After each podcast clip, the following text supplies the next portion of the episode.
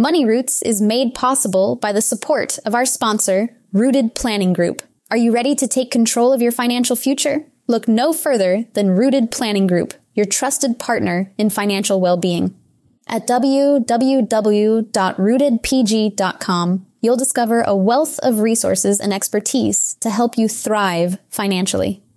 Rooted Planning Group specializes in personalized financial planning, investment management, and retirement strategies. They understand that every financial journey is unique, and they're here to guide you every step of the way. With a team of experienced advisors, Rooted Planning Group is committed to helping you cultivate a secure and prosperous future. Visit www.rootedpg.com today to learn more about how Rooted Planning Group can help you grow your money roots.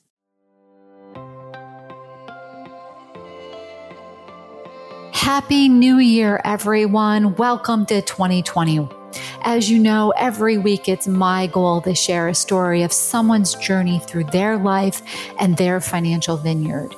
We take you from their roots to the journey of their vines and the influences in the air that have helped craft their delicious lives. Like wine, life and finances have different palates that should be celebrated and not judged.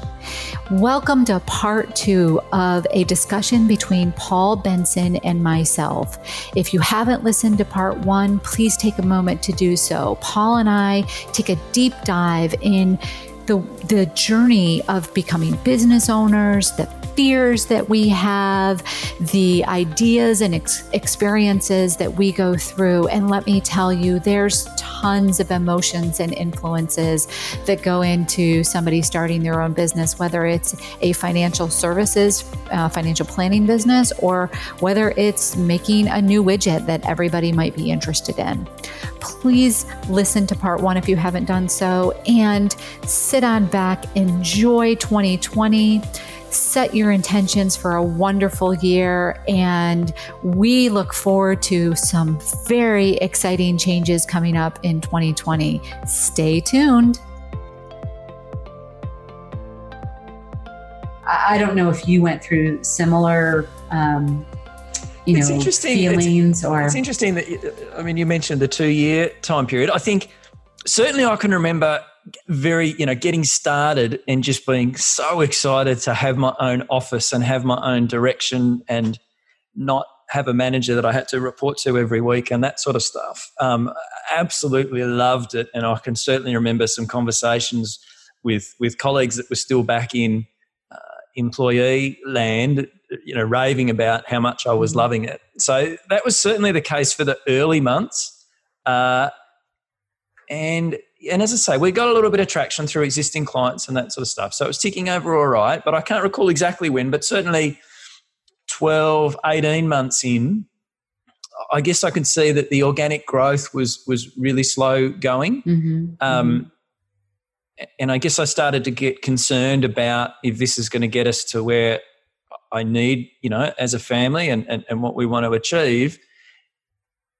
I certainly started to have some concerns, and then I guess I raised that with this this person who ultimately I bought the business off, and that took a while to sort of bear fruit. But but I guess that then gave me new energy and excitement, and I could see that the potential for this business, and I could see how he'd grown it, and I was sharing an office with him for most of that time, so I had a good sense of it. And whilst I didn't necessarily get introduced to the clients, I saw the clients coming through, so I had a sense of who they were and what they were like, and a feeling that I could connect with them. So then there was a whole lot of excitement looking forward to this point of acquiring this business, and of course there was a lot of contracts back and forth and bits and pieces to make that all happen. And then you had the GFC type 2008, share market's terrible. Just as I've taken over a business, and I kind of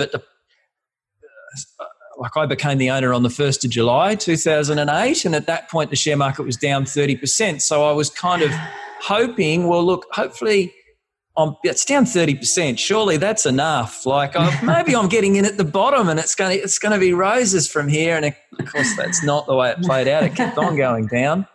And look, there were some challenging times, and even share markets bottomed March 2009, but they were still low for a long time, and certainly lower than I guess my forecasts and had predicted. And to buy the business, of course, I had to borrow to do that, which meant I had loan commitments, and the bank certainly wasn't sympathetic to markets going down. I still had to meet my repayments, and so psychologically, that was the toughest time, I would say. A few years in, having made that acquisition, having taken on a lot of debt to do it, and then finding things were pretty tough. And I think a couple of things got me through. To a degree, I was committed. I was really all in. So the option of just saying, oh, this is too hard, I'm going to go back and get a job. Well, yeah, but you've got all this debt, and how's that going to – the business was probably unsellable, or certainly not sellable for what I paid for it. So I really, I was the boat out in the ocean, and there was no going back. So that was part of it. But I think, at one point I very distinctly recall having a discussion with my wife about the fact that, look, we might need to sell the house here because, if we sell the house, we can get the debt down and maybe have to rent for a while. And that was a pretty unpleasant discussion. And I recall it sort of rolling it around in my head for a while before sitting down with my wife and talking about that, because it wasn't something that I even wanted to raise. And of course I felt responsible for putting us in this position. And so that was not good, but she was fantastic, and much to my relief, and was sort of, well, that's okay. If we have to sell the house, that's all right. She was far, I don't know if she's putting on a brave face, but she was far less stressed about it than I was. So that was an enormous relief. And also as part of that, and I've used this several times since, and I certainly recommend it for listeners, is when you are facing a bit of adversity to actually sit down and work through worst case scenario. So, all right, if this just totally all, goes down the toilet, how do things look? And all right, here's as bad as it looks, we lose the house, bang, bang, bang, here's what it looks like. All right, what are we going to do next? And then you go, okay, well then what I do next is this and this and this. And then actually you sort of look at it and go, well, that's not terrible. There's plenty of people in worse situation than us. So, all right, we sell the house, we pay off the bulk of the debt. I've still got a business there. I've still got income. Even if for some reason I didn't have the business, I know I could go back and get a job. In fact, the bank that I left had asked me a couple of times about coming back. So I knew I could get a job that would pay reasonably well.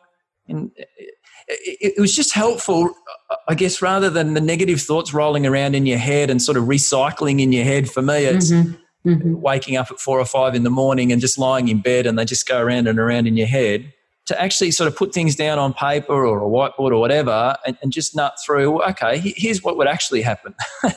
And if you can work through that worst case scenario and be confident that, look, I hope it doesn't get to that, but if it does, actually, we'll be okay. Yeah. That was really helpful for me. Yeah. Yeah. I think one of the things that I've discovered at this point in time, so, fast forward to where I am right now, I caught myself the other day saying, I think I'm unemployable at this point. Like, that thinking about the flexibility that I have. Here I am. I sometimes come in at 9:30. I sometimes come in at 10 o'clock. If I have a late client meeting the next morning, I might not, if I have a dentist appointment, I go to the dentist appointment. If I want to take my nephews for a couple hours, I take my nephews for a couple hours. I go to Florida for the winter. I come back up here and I'm in this beautiful Finger Lakes area in the summer and spring and fall. And that kind of flexibility, to have to give that up is virtually unemployable at this point in time, right? So what keeps me motivated, because as your business grows, you do have those additional stressors that sort of come on. Like when you hire somebody, now you're not just responsible for your income, you're responsible for their income, those kinds of things start to set in a little bit, but the motivation to keep going and to keep growing a little bit, it becomes twofold. One is that you don't, now you're okay. You're the bills are being paid, everything, the house hasn't been sold. And so now it's like, okay, we're okay. We just have to make sure that everybody else that's part of the firm is okay too. The clients are okay. The staff is okay.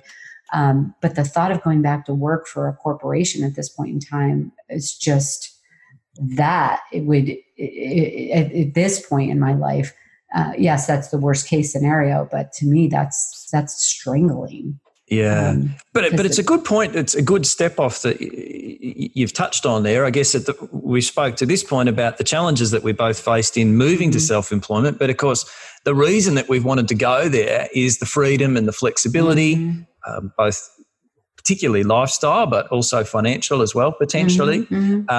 That's why we've made that move. And you, I'm extremely glad to have made that move, and it has been fantastic. I mean, you've touched on a few things there, being able to go to Florida in the winter. I can certainly appreciate how that would be pretty lovely. What are some of the other things that make you the most happy about being self-employed?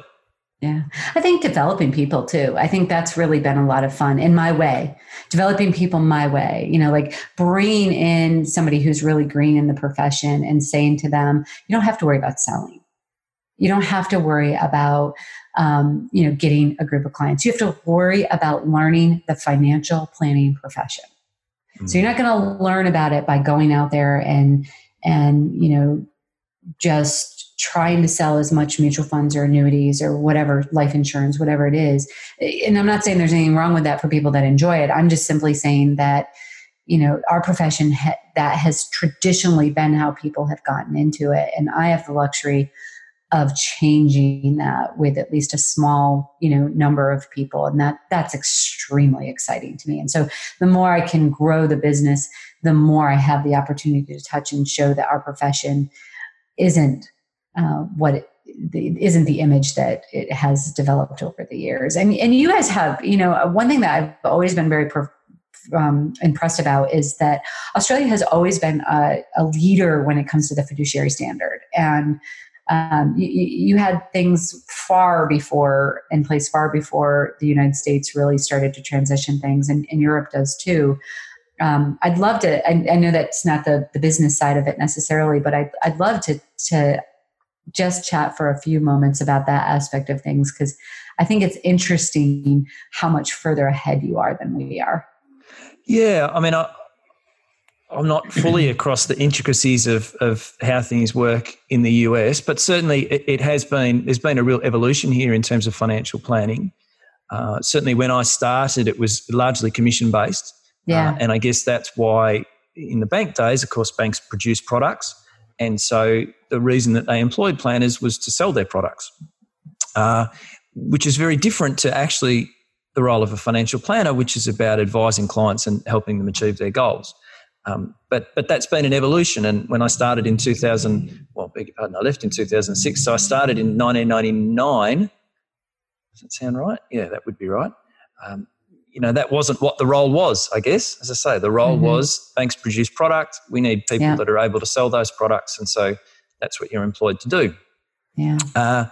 And so it's a lot of years, but it's been a real change to the point where these days, and I can't think, it's probably 5 or 6 years ago now, anything investment related, whether that's retirement type savings or just straight investments, there's no commissions. They're banned, they're outlawed.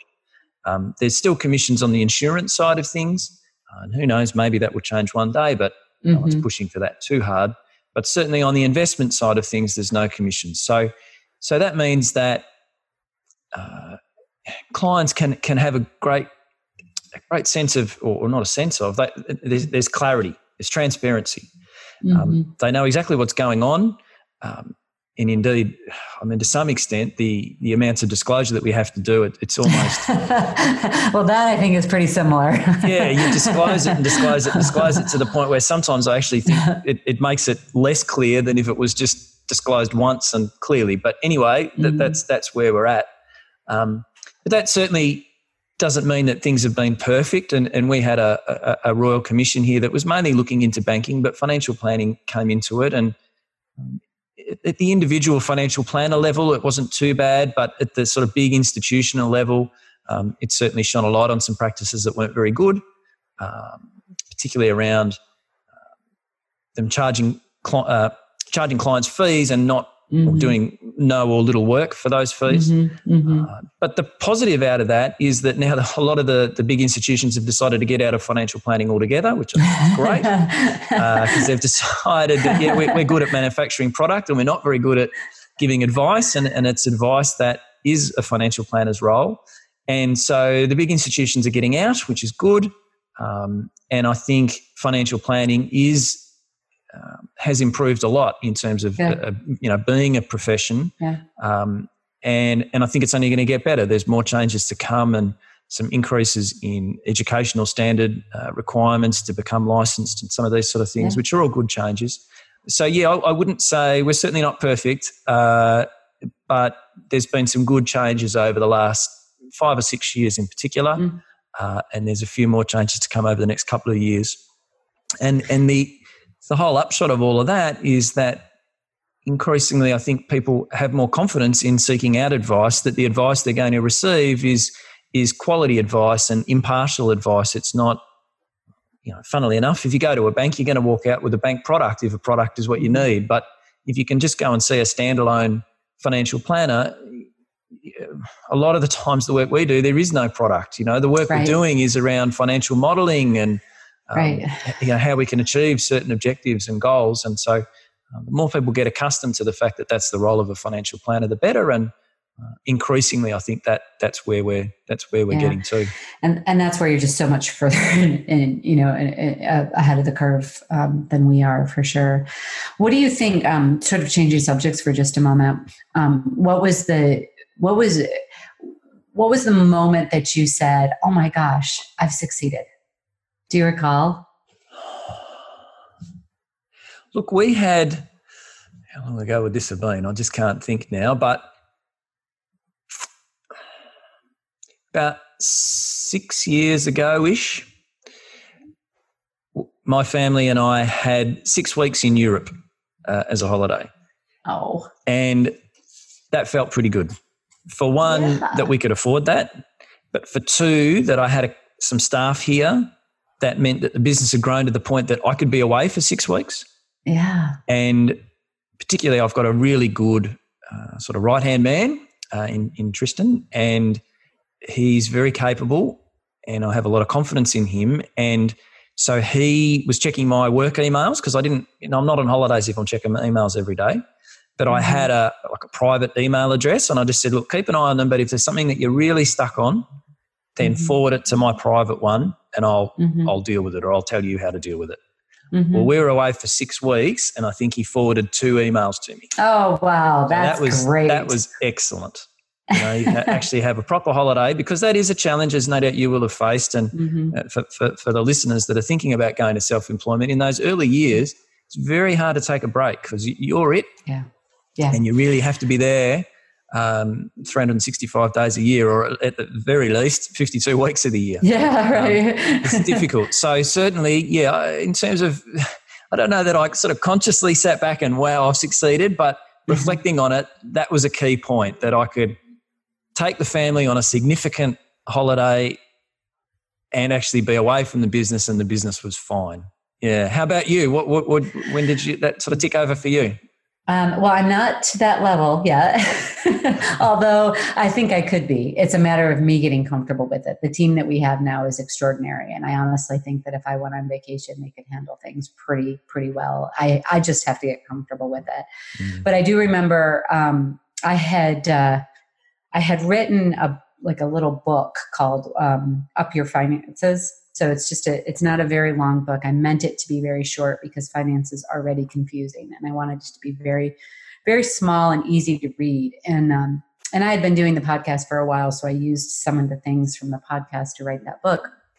And I remember getting a phone call from a client who was super, super excited because she had been out on Amazon and she happened to come across my book. Fantastic. And she said, I'm showing it to all my friends and telling them, this is my financial advisor. And that was the moment that I felt like, you know, this is gonna be okay. That's, you know, that I'm helping people in ways that I didn't necessarily set out to intend to do it, but I am, and I'm doing it in a scalable way at the same time. So people that need more, you know, data, they need more hands-on care, then they're going to come to me. But even for those people that won't do that, I've got some things out there that they some tools out there that they can go to. And that's when I felt like, okay, you know, this is a successful business. This is a successful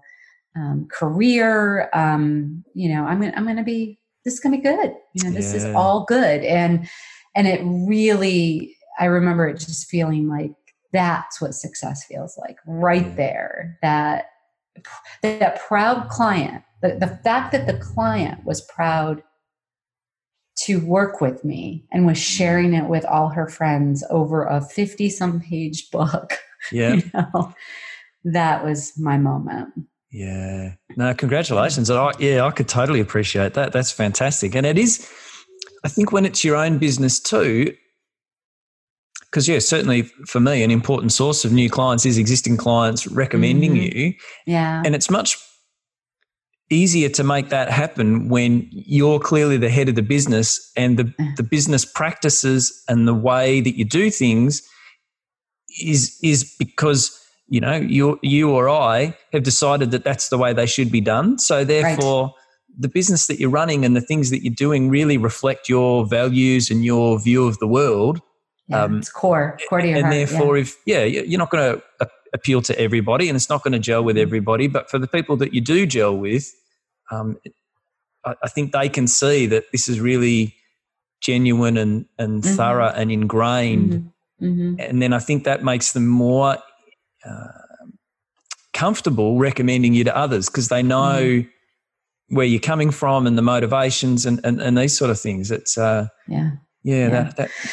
think, you know, for people that are thinking about doing this, the one thing I really, if you're on the fence with it, the one thing that I really think you need to ask yourself, and this was said to me and it just kind of came to me as we were sitting here talking, was, you know, we'll often tell ourselves that we can't afford to do this. We can't afford to start our own business. You know, that's a barrier often. Right. And the thing that kind of cued me was that I knew emotionally I couldn't afford not to.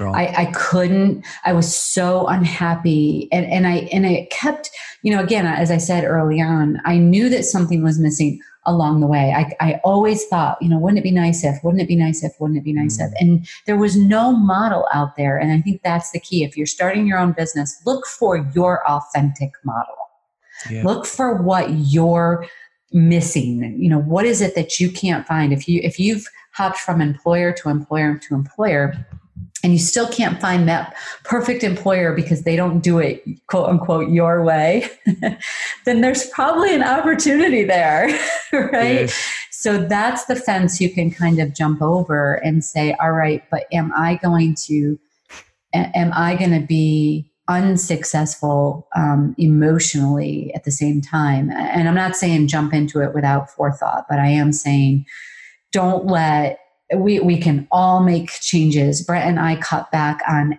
everything. I mean, everything. We sat down with our credit card statements and our bank statements, and we like put marks through almost like all the discretionary spending, because it was that important to us that we create this new environment that we would be successful at. And maybe my successful moment is the moment that I actually said, I have enough money to go get a pedicure again.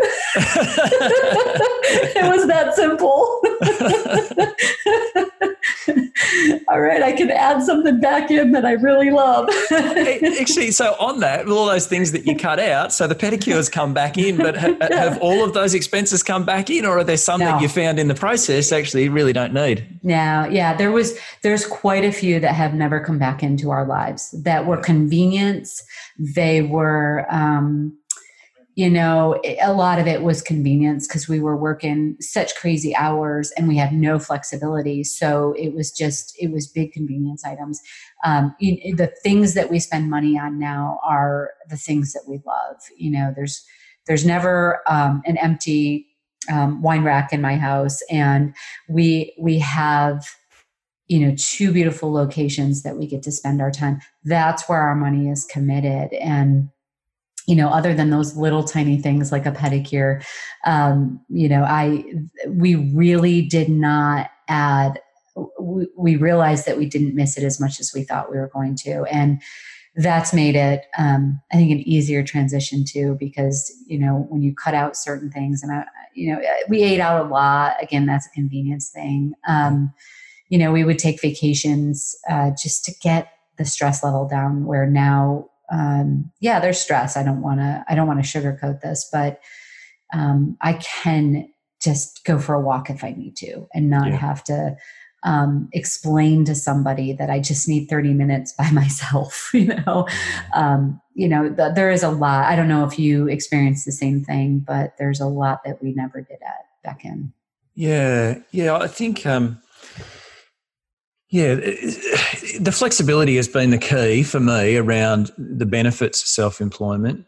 I think, like, my boys now are 17 and 14, and even now there's still a little bit of running around, but they're obviously far more independent. But when they were younger, the ability to, for a long time there was one day a week that I knocked off at 3:00. I needed to pick the kids up from school and take a son to a particular, he was doing guitar lessons at the time. And, over the years, there's been different things, basketball, and, I've coached there and that sort of stuff. And some of those things you need to finish up earlier than, I guess, if you're an employee, you necessarily could. And even just being able to go to awards days or athletic carnivals and those sort of things and just have that flexibility has been really, really good. And and probably also, so that's on the family side. I guess on the professional side, something that, like, I always enjoyed financial planning, and I certainly found once I hit on that profession through the bank, and that was certainly something that I wanted to do long term, and I knew it was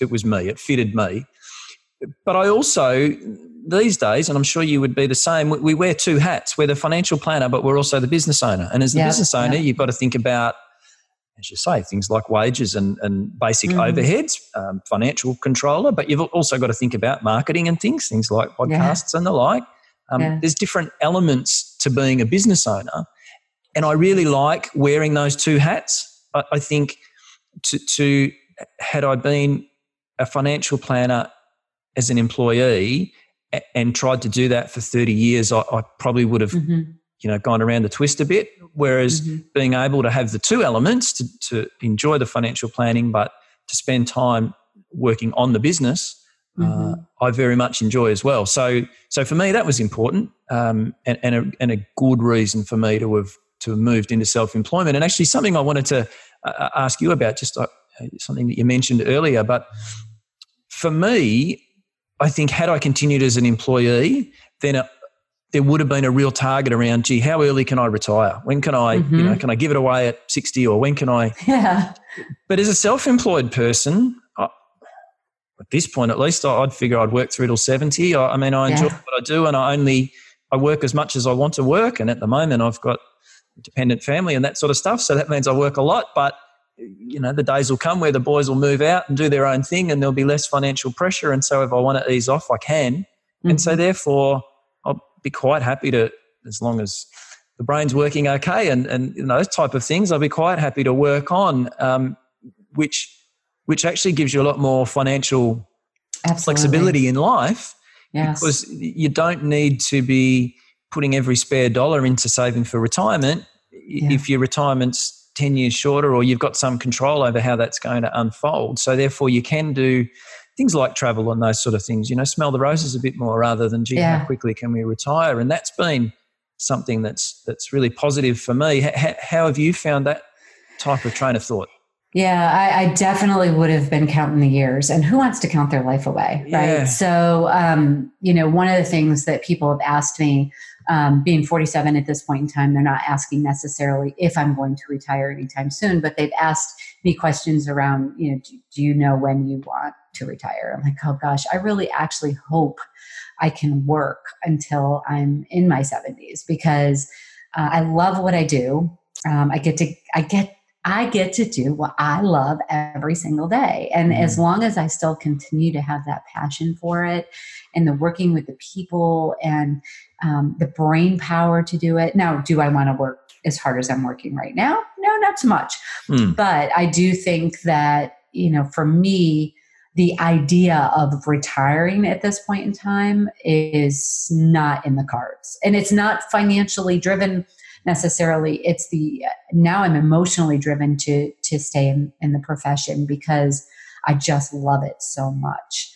And so, yeah, we have, Brett and I are we live the sort of snowbird life already. And so what would improve that? Yeah. Like, what would me stop working do to make that any better? Other than I think I would drive him absolutely insane because if I'm not busy, I'm bugging. So it's, I'm just a naturally got to keep the brain, body and mind busy. So it would be good for the marriage if all of a sudden I stopped working. So it's always going to have to be a slow transition for me. And honestly, I think that when I get to the point where the practice isn't where I'm at anymore, and the staff that are become owners kind of takes it over, I think at some point in time, I'm still going to be involved with this profession somehow, whether it's through public education or it's through going to colleges and talking about the profession or writing or, podcasting. You don't have to be, whatever it is. I honestly think until I'm no longer functionally able to think or talk, I will probably be involved in this profession. So it may change style or direction or, focus, but I just love it. People have asked me over the years, if you won $1 million, what would you do? And now it has to be 5 million. Whoop, you there? I've lost you, Amy. I'm not sure if you're still there. Battered women. I just think. Oh, sorry, Amy. Sorry to interrupt, but it dropped out there. We lost you for a minute. I lost you at where you said, "What? Oh, you still there?"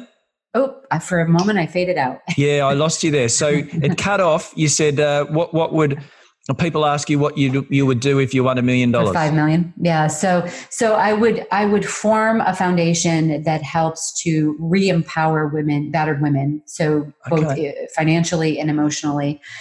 That would be what I would do with a piece of it. But then another piece of it would be, around building almost like a internship program for students coming out of the financial planning programs here. So they would have to go through, just like a doctor goes through an internship program, they would need to go through this internship program. And for me, that's how much I love the profession that that would be like a dream come true for me. Look, fantastic. And yeah, gee, it's nice to have those things and ideas to look forward to and explore down the road. Hey, I think we're probably getting to the point where it's nice to bring this one to a close. But one other thing that I know you're passionate about is your wine. So tell us, what's your favourite wine? And am I understanding correctly that you live in an area that has a lot of wineries? Is that where the love of wine comes from? I'm not sure if that's how it actually started. I think many years ago, like most people, you start on the sweeter side of wines and you kind of, many people tend to drift towards the drier side. But I think that just going around in our area, yes, there is the Finger Lakes region of New York State is very well known for its wineries, its breweries, and definitely some of its whiskey that it's brewing as well. So, excuse me. The the number of wineries that we have in our area certainly is helpful.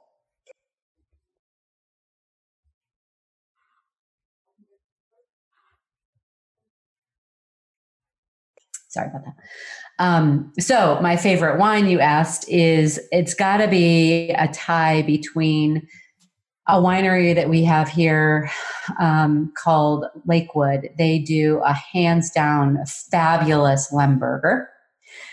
Very spicy, very dry. Yeah, that's not a variety I'm familiar with. Yeah. But red or white? It's red, and Blaufränkisch, I believe, is the German name for it.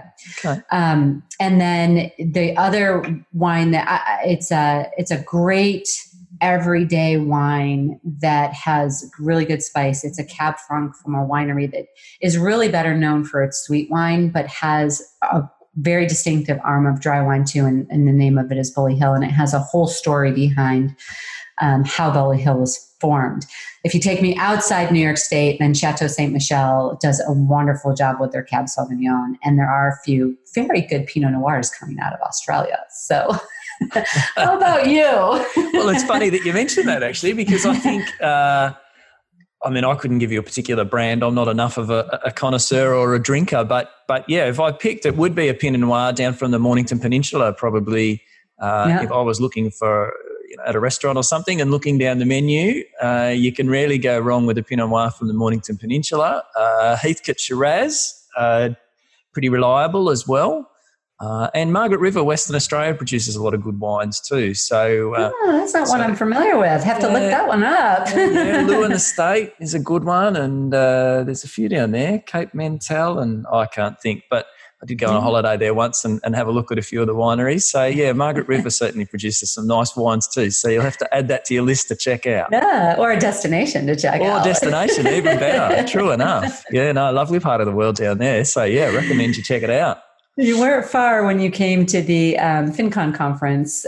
So we are probably about 6 hours away from Washington, D.C. So next time if you make a trip up to the States, if you are on the East Coast, and you're that close, you definitely have to try out some. And Virginia is producing some really decent wines too. They don't get any recognition, but I digress. I could talk about wines all day. That's my second passion. You got finance and you got wine, and either of them I can talk about all day. Well, that's the beautiful link with your podcast, isn't it? Wine and Dime. That's a nice...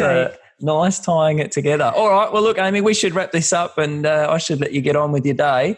But I really enjoyed the conversation, and thanks for connecting. And it was lovely to meet you. And I really enjoyed it. So my name's Paul Benson from the Financial Autonomy Podcast. And as you heard, you've been listening to Amy Irvine from the Wine and Dime Podcast. And I hope you guys have enjoyed what we've shared. And we are going to have links in our show notes so that people, if you would like to listen going forward, you can subscribe to Paul's podcast and his contact information. It's so fun to listen to people from other countries, and it's amazing how you're paying attention a bit more because you have to, right? Yeah. So I think for people that are looking for some neat podcasts, don't hesitate to subscribe to his, because I think you'll really enjoy it. But thank you for arranging this. It was a wonderful opportunity that we ran into each other in a very crowded bar at FinCon, and that we kept that connection and did share our stories, because I think, as we said before we started recording, many people don't know our journey. We know theirs, but they don't necessarily know ours. And this was a great opportunity to share on both sides. So thanks again. Fantastic. Thanks, Amy. Have a great day. You too. Bye. Bye. And that will about do it for today's episode of Wine and Dime. You can contact Amy through the website, www.rootedpg.com, or amy@rootedpg.com. You can also follow us on Facebook and Instagram @RootedPG for the latest news. And if you have any questions, comments, or topics you would like to hear about, feel free to let us know. And don't forget to rate and subscribe the show wherever you get your podcasts.